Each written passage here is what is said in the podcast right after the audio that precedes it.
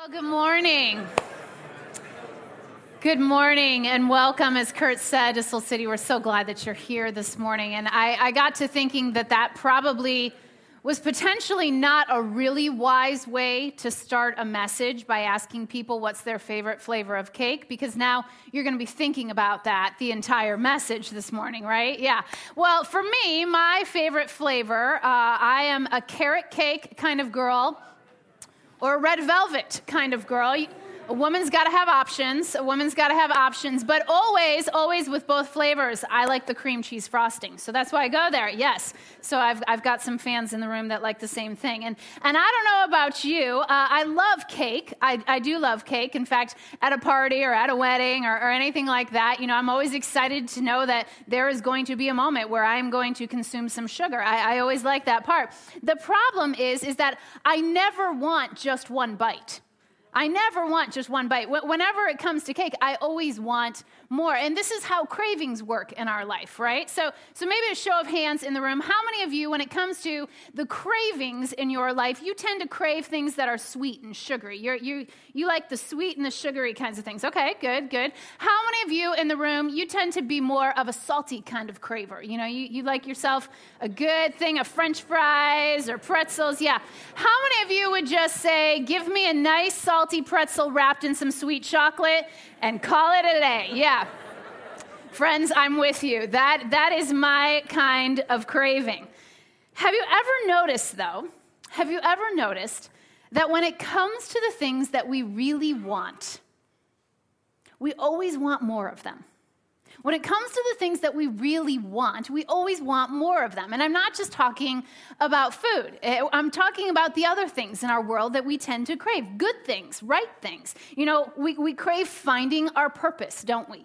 We want to know what, what am I here for? What am I supposed to do? Like, how, how has God made me? What should my unique contribution be in the world? What should my job be, my career? We want to know and we wonder how can we keep advancing in it once we've found it? We crave healthy and life giving relationships. And, and when we find good ones, when we find good friends or, or good people to do life with, we want to continue to do life with them. We want more of it. We crave having a, a fulfilling marriage or, or raising great kids, and we look around to people that are doing it really well, and we think, you know, I, I want to figure out how they're doing it really well because I want to do it really well. We crave progress. We crave growth, and we often desire more of it. These are good things we crave. It's a part of who we are. And cravings, cravings are not bad. You see, God actually made us to crave, He made us to desire. Cravings are actually not the problem. The problem, the problem is that sin distorted those cravings. Sin distorted those cravings. You see, when we crave, we often, we're often unable to know when we're fully and finally satisfied. That's the problem. We don't know when we're fully and finally satisfied. We think there's something out there. I know there's something out there. And, and once we get it, we think everything will be better. We think maybe there's someone out there. There's someone out there, and once I find them, I'll be fulfilled. We think maybe there's a better life or there's a better home, maybe there's a better job, and, and once we land it, then then we'll be at peace. The problem isn't the craving, because see, those are good things to actually crave. It's good to crave purpose, it's good to crave healthy relationships. It's good to crave, you know, wanting to, to achieve and to grow and to, to have purpose in your life. Those are good cravings. The problem is when the cravings get out of control. The problem is when the cravings get out of control. You see, even good cravings can go bad and they can go bad quickly, can't they? Maybe you've seen somebody that had a craving for something that was good and then it got sour quite quickly. Maybe somebody that had a craving for influence or they had a leadership gift and, and they received power at some point, and that power made them want more power and more power. And then that power got out of control. The person that, you know, really had a desire for some certain things, some possessions, some material things in this world, and, and they got one and they thought, if I just get one more or just one more, and, and that desire to accumulate, to have stuff, it got out of control, maybe. The person that always has to be in control of their relationships, and they, they get a relationship, but then they have to control the relationship. Maybe, maybe you've seen somebody that prayed for something and they, they longed for God to bless them, and then they received the blessing. And then once the blessing came, they were like, Cool, God, now I've got it from here. You see, your response to cravings, my response to cravings, the things that we want, and again, good things often. Our response to those cravings oftentimes will determine the direction of our lives. So the question is the question for you this morning, the question for me is what are you craving? Like, what are you really craving, and what are you willing to do to get it? Like, what are you really craving? What do you really want? And what have you maybe been willing to do to get it? And the story we're going to look at today, it shows us what happen, happens when our cravings get out of control and we decide to take from God instead of to trust Him. We take things into our own hands and we say, I'm going to take from God instead of trust Him. And, and if you've been tracking with this series, and if you've been tracking with us as we've been looking at this, this multi generational journey, this family that walked with God, we, we can sort of see how they have wrestled along the way. The very first week, we met Abraham and Sarah, right? And if you remember, Abraham and Sarah, they really wanted something, didn't they? They wanted a son. They wanted a son more than anything, and they prayed to God for it. But then they had to wrestle do I believe that God has good things for my life, and will He really do it in this lifetime? And so God gives them this son, and, and Isaac comes into their life, right? And then week two, we, we looked at the reality that, that God asked Abraham if he would be willing to sacrifice Isaac back to him. And the, and the question that we wrestled with was Will I sacrifice what I want for what matters most? And then in the third week, we, we saw Isaac grow, right? He becomes a man. And he, and he walks through some painful situations. He loses his mom and, and she dies. And, and he's so hungry to find somebody to walk through life with himself. He wants a companion, he wants a spouse. And we watch as Isaac and some of the servants around their family begin to pray in that direction and to live intentionally with the hopes that God would provide. And we saw that God did, didn't we? We saw that God provided and, and he, he gave a wife to Isaac named Rebekah. And today, what we're going to do is we're going to watch this story now. Now, the second, third generation we're at. Now, we're going to watch what happens in this relationship with Rebekah and Isaac as they start a family together.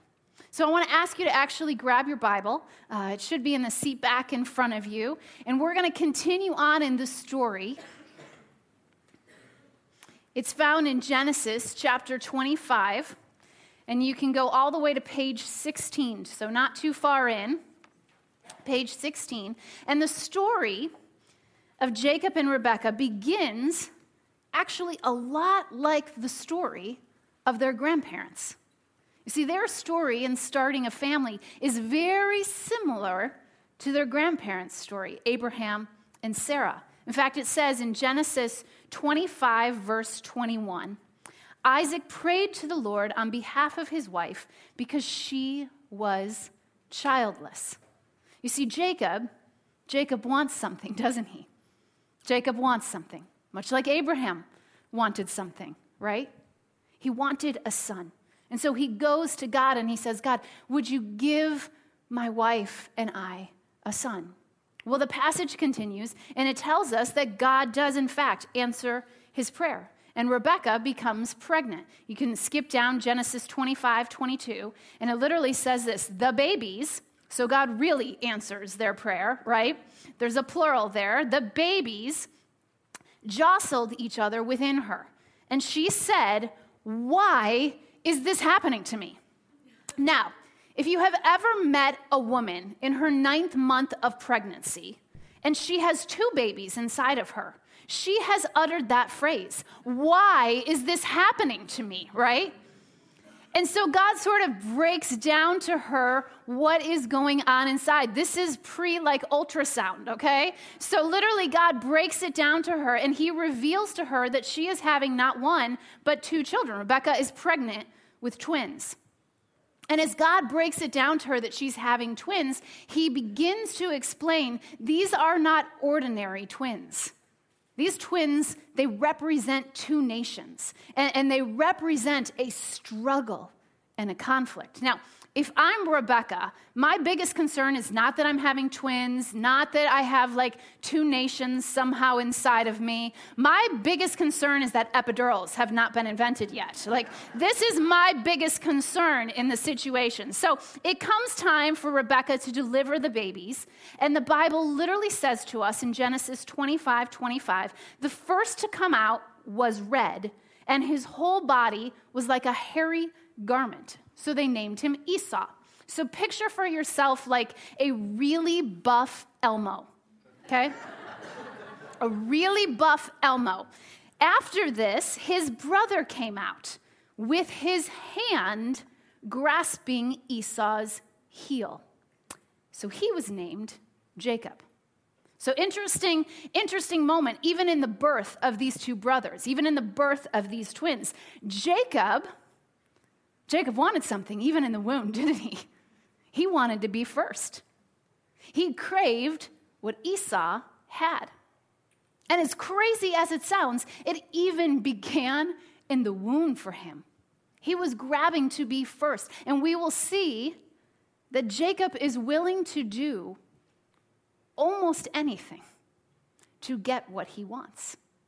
The Bible describes Jacob and Esau as being really different, that these brothers are, are very different. They, the Bible says that Esau was this skilled hunter. The Bible calls him a man of the open country, right?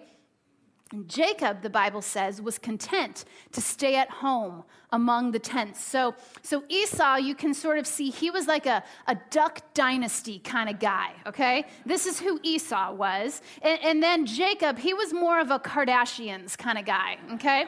In fact, Jacob goes on and he has many, many sons, although he never names any of them Northwest. But, um, you know, th- this is who Jacob was, okay? There were very clear differences between these brothers. And not only were there clear differences, there were very clear difficulties in this relationship, not just with each other, but even with their parents. You see, the Bible tells us that Isaac favored Esau and Rebekah favored Jacob. So there's tension in this family. And, and during this time, birthrights were very, very important. So the, the eldest child in the family was very important. You see, the oldest child in the family would inherit the majority of the father's wealth and would inherit really his positional authority. The birthright was also associated with the blessing of God on a person's life. So because Esau came out first, he would obviously inherit the birthright. But the Bible tells us something very interesting happens with these two brothers. Genesis 25, 29. Once, when Jacob was cooking some stew, so you remember, Jacob likes to stay home, so he's cooking some stew, Esau came in from the open country. So we don't know how long he's been out there. We don't know, you know, how long he's been out there. And, and literally it says he came in and he was famished. And he said to Jacob, Quick, let me have some of that red stew. I'm famished. So Esau, Esau has a craving, doesn't he? Esau's hungry. And he sees that somebody is cooking and he wants what this person has. But we will see that Esau is not the only one in this story with a craving in this moment. Genesis 25, 31, it goes on. Jacob replied, Okay, first, sell me your birthright. You can just see the, the scene between these two twin brothers, right? You want my stew? I want your birthright. You want my stew? Well, then give me your birthright, right? Look, I'm about to die, Esau said. What good is the birthright to me? But Jacob said, Swear to me first. he makes his brother swear that he will give him this birthright. So he swore an oath to him, selling his birthright to Jacob. You can just see Esau starts to gobble down this stew, right? Then Jacob gave him some bread, some lentil stew. He ate and drank, and then got up and left. And the Bible says, and Esau despised his birthright. He wanted something so bad and he took it right away, but then he realized, oh my gosh, I gave away this precious thing for a moment, for a craving. You see, both Jacob and Esau, they wanted something. They had really clear cravings. Esau, he wanted a bowl of stew, and Jacob wanted a birthright. And it's amazing, isn't it, what happens when our cravings are magnified out of proportion. You see, when we crave something, literally what happens inside of our brains is that our brains begin to lie to us, to deceive us into thinking that something will be much better than it really is once we get it. What happens is this thing called focalism. Maybe you've heard about this before. Your mind, your mind focuses only on the thing that you want, and it blurs everything else out. Your mind focuses in on the thing that you want and it blurs every single thing else out. Maybe you've seen this happen. Somebody that wants to do so well in their career, they want to advance, they want to go someplace, and they know that eventually, maybe 10 years later, I'll be a good dad, I'll be a good husband, but if I, if I just do this now, and they blur everything else out, right?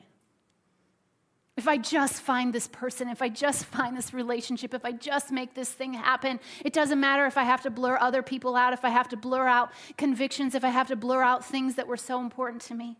Once I find them, those things will come back into focus.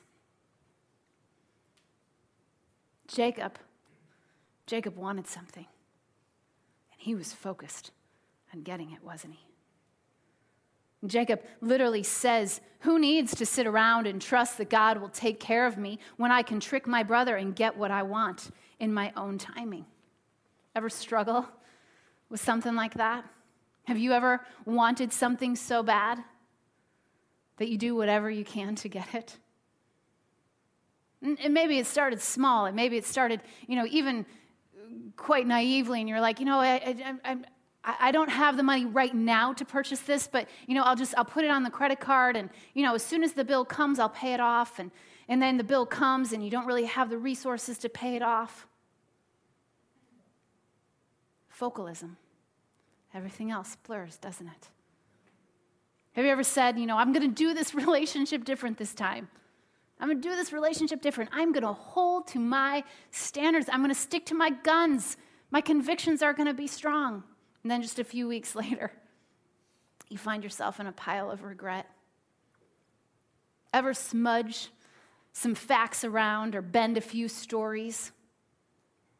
Because you see this thing out there and you know that if you just do a couple of things and make a couple things work and sort of make it happen in your time and in your way, it'll all, it'll all come together. You just blur everything else out because you see this thing that you want that's out in front of you.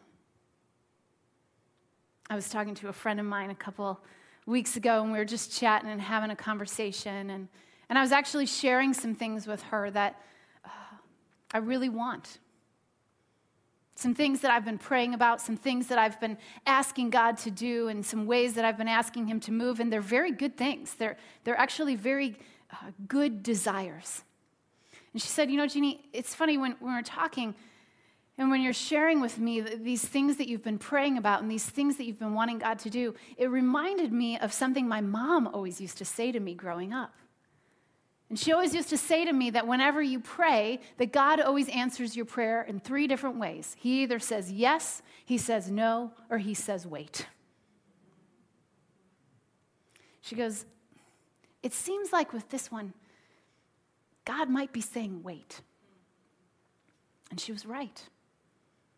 She was right. And I've been tempted to sort of maneuver the situation and make the situation work. And, and if I'm being really honest, even manipulate some things so that it works out in my way. And God was just saying to me through, through her friendship and through her counsel in that moment wait, what I have for you is so much better. But we're tempted to take, aren't we? We're tempted to make things happen in our time. And, and Jacob, Jacob took his own life into his hands in that moment, in his timing. And, and we'll see now that it wasn't the first time that he did that. Taking the birthright from his brother was just the beginning of Jacob trying to take instead of trusting God. In fact, the story moves on and, and it goes through Genesis 25 and Genesis 26. Isaac, their father, um, has you know this experience where everyone else in the land was dealing with a famine. And, and god comes to isaac and says listen stay put. Just stay right where you're at and i will bless you. And isaac trusts god. And he says okay. And, and literally blessings upon blessings come into isaac's life. And, and he has harvest upon harvest he has wells all over the land isaac becomes a very very very wealthy man and you can flip over to Genesis 27. It's on the top of page 18. And the start of this chapter, you can see what happens. Isaac is about to die, and as we just heard, he has a big inheritance to give, doesn't he? And who gets the inheritance? The firstborn, the one with the birthright. So, literally, this is what Genesis 27 says. When Isaac was old, and his eyes were so weak that he could no longer see, he called for Esau, his older son, and he said to him, My son, here I am, Esau answered. Isaac said, I am now an old man and don't know the day of my death. Now then, get your equipment, your quiver, and your bow, and go out to the open country to hunt me some wild game. Prepare me the kind of tasty food that I like, and bring it to me to eat, so that I may give you the blessing before I die. So Isaac is, is towards the end of his life, and he sends Esau out, and Esau does exactly as his father asks him. The only problem is that Esau was not the only one listening in that moment. Rebecca, Rebecca overheard the conversation, and she conspired with her other son to figure out how to have Jacob impersonate Esau and bring Isaac the meal that he had requested. And when the time came for Isaac to bestow the blessing, that Jacob would actually be the one to receive it. I mean, you talk about a stage mom here, right? and you talk about the therapy bills that Jacob and Esau are going to have later on in life, right? And this is exactly what happens. This is exactly what happens. Rebecca and Jacob, they conspire together. They made up a meal. They took some of Esau's clothes. They literally figured out a way to make Jacob appear to be hairy like his brother Esau. And Jacob went in for his father to bless him. And in Genesis 27 18, it says, He went to his father and said, My father. Yes, son, he answered. Who is it? Jacob said to his father, I am Esau, your firstborn. I have done as you told me. Please sit up and eat some of my game, so that you may give me your blessing. Interesting. Jacob doesn't even have like a warm up act, right? he goes in exactly for what he wants. Isaac asked his son, Well, how did you find it? How did you find it so quickly, my son? Oh, the Lord. The Lord your God gave me success. Jacob. Jacob even used God in his lie. Then Isaac. Isaac said to Jacob, Come near. Near so I can touch you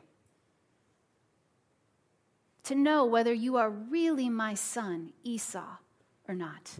Jacob went close to his father Isaac, who touched him and said, The voice, the voice is the voice of Jacob, but the hands, hands are the hands of Esau. He did not recognize him, for his hands were hairy like those of his brother Esau. So he proceeded to bless him. Are you really, are you really my son Esau? He asked. I am, he replied. Then he said, My son, bring me some of your game to eat, so that I may give you my blessing. Jacob brought it to him, and he ate. He brought him some wine, and he drank. Then his father Isaac said to him, Come here, my son, and kiss me. And so he went to him and kissed him. And when Isaac caught the smell of his clothes, and remember, he's wearing Esau's clothes, he blessed him. Jacob's plan worked, didn't it? Jacob's plan worked. And not only did he take the birthright earlier in their life by exchanging a bowl of soup for a birthright, but he stole the blessing. He stole the blessing by lying and pretending that he was someone else. And you can continue to, to read on in the story. And Esau eventually he comes back and he finds out what his brother did. And I'm sure, as you can imagine, he's not too happy about the situation. And we see as, as difficulty and pain just continues to weave itself through this story. And this story is a fascinating look at what happens when we take what we want in our timing instead of trusting in God's good and perfect timing. You see, Jacob wanted. Jacob wanted to have his cake, and he wanted to eat it too, didn't he? Jacob wanted his cake, and he wanted to eat it too. And I don't think we are that far off from Jacob. Oftentimes, we want to have it both ways, don't we? We want all of God's blessings in our lives. We want His presence. We want His peace that only comes from Him. We want to be able to, to call out to Him when we're struggling. We want to be able to depend on Him when we're in a challenge. But we want to be able to live by our rules. And in many ways, we want God to live by the same rules. We want God to do things and to give us things when we want them, just like Jacob. We want the blessings that God has for us, but we want it in our timing, don't we? My hunch is the majority of us in this room would say, I believe that what God has for me is better than what I would have for myself. I think we would all agree to that. But we want it, oftentimes, in our terms. And we want it in our way. You see, we want the cake, and we always want to eat it in our time. And see, when you, when you look at this cake here, now you know why I asked you what your favorite flavor of cake was. When you look at this cake here, it's like a picture it's like a picture of God's blessings in our life. You See, God, God wants to give us, He wants to give us the very best. He wants to pour blessing upon blessing in our lives. But we want it when we want it. And we often want it in our own way. And so instead of waiting for the full blessing, instead of waiting for the time when God says, now's the time to, to bite into this cake, what we end up doing is we try taking in our timing. And what ends up happening is we just take portions, don't we? Now, I don't know a single person that would say, you know, when I start my day, I like to start with one good cup of flour. Just pour it all over my cereal. It tastes fabulous. And then when I'm done doing that, you know, I take a little vanilla extract, I chase it down with some oil. It's great. Later on in the day, I just find myself an egg and I do it Rocky Balboa style and I just crack that egg right in my mouth. I don't know a single person that wants to start their day with the ingredients like that, but we, we want the cake, don't we? We know it tastes good. But what ends up happening is we take from God, and it's like we take a half baked blessing. We just, We just take the ingredients, hoping that they'll turn into something. I, I know the moment I met that guy, I knew I shouldn't date him. But you know what? Maybe, I don't know, God can do anything with an egg, right?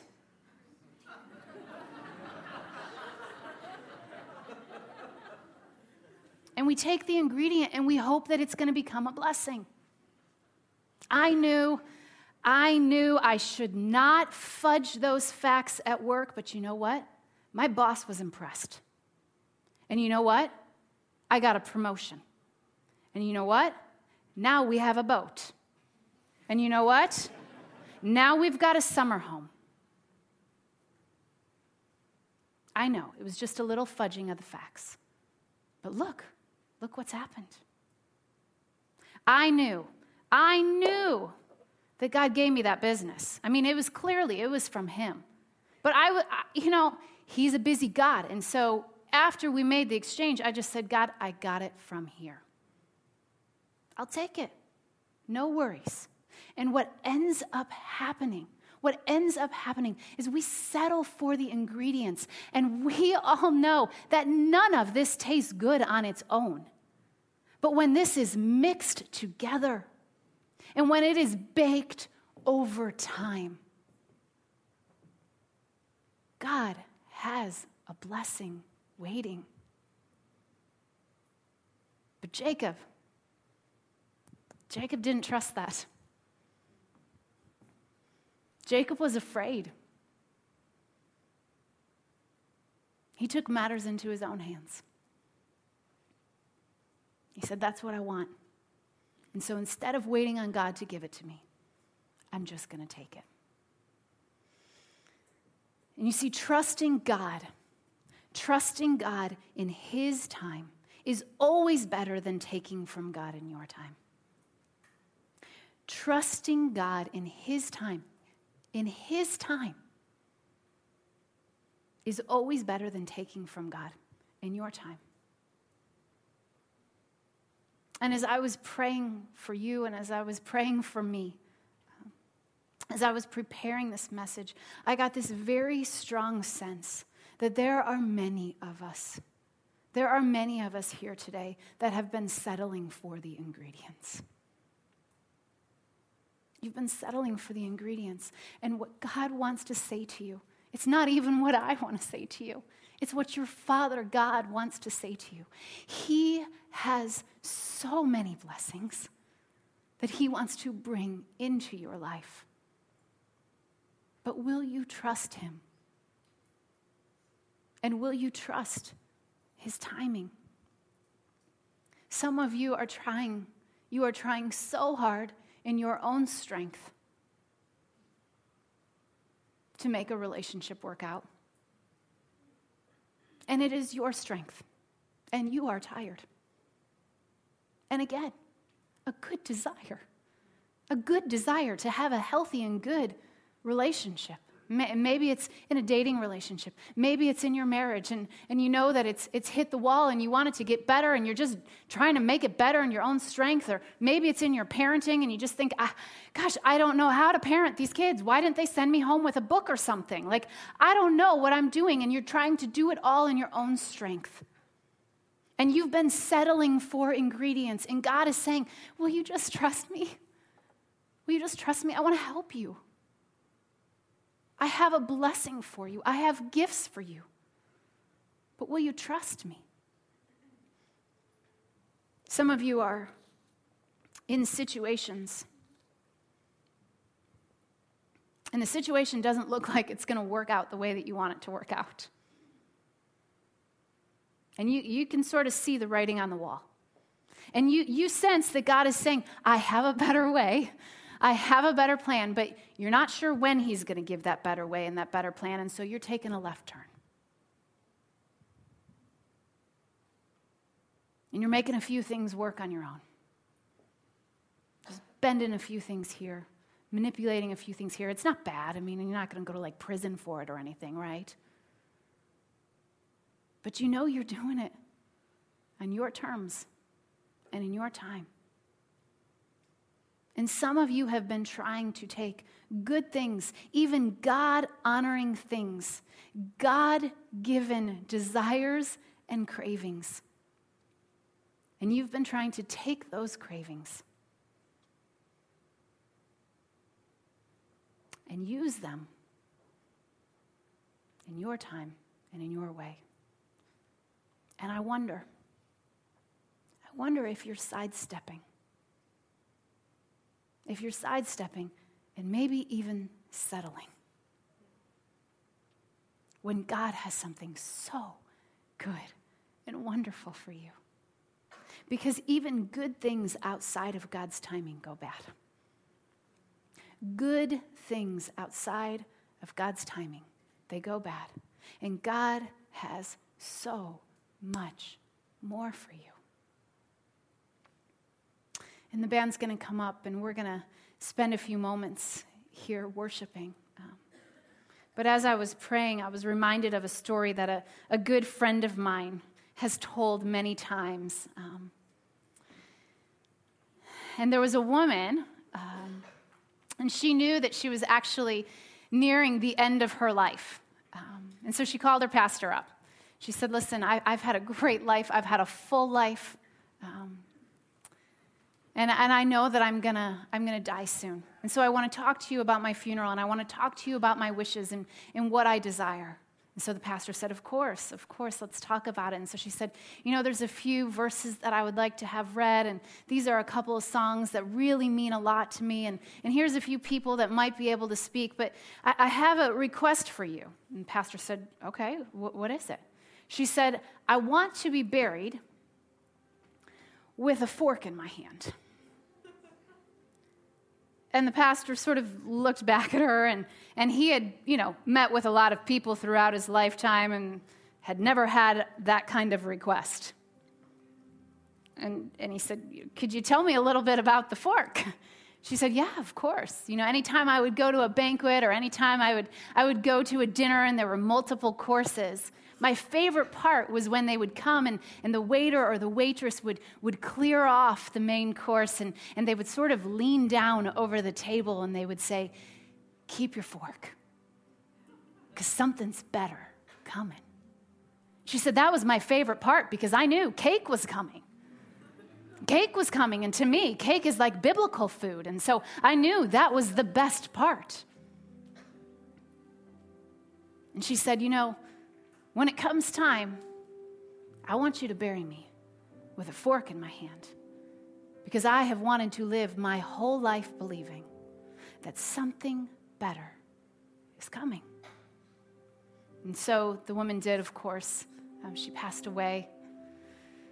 And they had a, they had a funeral, and the, and the casket was open. And and this woman that had lived a full and bright and, and God honoring life. People came to, to honor her and to, to bless her.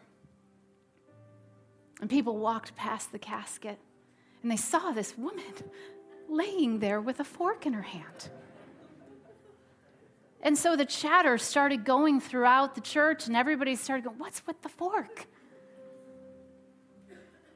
And the pastor got up at the end and he said, You know, I know many of you have been wondering about the fork. You've been asking, What's the deal with the fork? And he told him the story of this woman and, and her hope and how she had wanted to live her life, always pleasing God and always trusting God. And he said, So here's, here's what she wanted me to tell you today. She wanted me to tell you keep the fork. Keep the fork because something better is coming.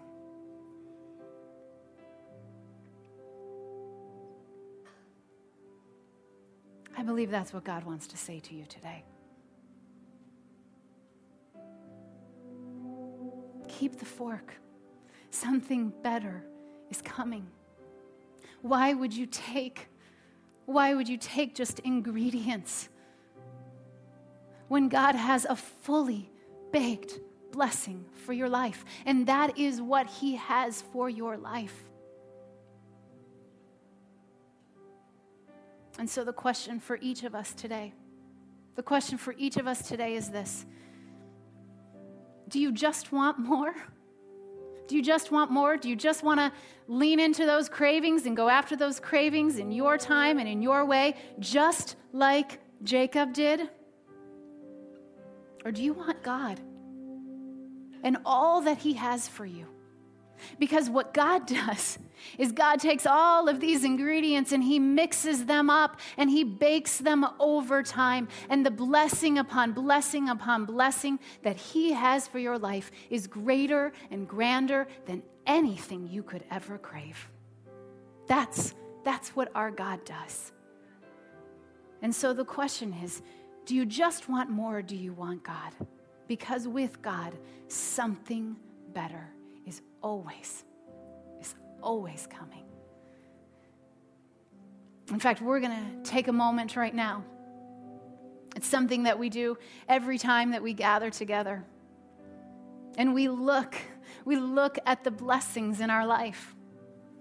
We look at all of the ways that God has provided, all of the ways that He has come through, all of the ways that He has literally, literally taken care of his children and we stop and we give back to him of our resources and say, God, I know that these blessings come from you. So I don't want to take them as my own. I want to give them back to you. And so we're going to have a moment where, where we give back to God. And, and if you are inclined to give, I encourage you to do that. In fact, maybe some of you are just very aware. You're very aware today that God has blessed you. And maybe you've been gripping onto your things, holding on to them like ingredients, not believing that God has something for you. And maybe today is a day for you to loosen that grip and to trust God with all that He has given to you. So I want to pray for us. We're going to give back to God, and then we're going to spend some moments worshiping Him. And so, Father, we love you. We love you so much, and we thank you we thank you for how you are at work in our lives, God. And we come before you, and God, we confess that we are tempted at times to, to take. We are tempted at times to, to not even believe, God, that you have something good for us like Jacob and, and to take what doesn't even belong to us yet, God. And so we come before you and we confess, God, that we want you. We want you and we want your blessings in our life. And God, we want to hunger and thirst for you because you tell us in your word that blessed, blessed are those who hunger and thirst for righteousness, for they will be filled. And God, we have been trying to fill ourselves up on all of the wrong things, and we want to be filled up with you. And so we give these gifts to you now. We give our thanks to you now. We give this worship to you now. And we pray this in the name of Jesus, our Savior. Amen.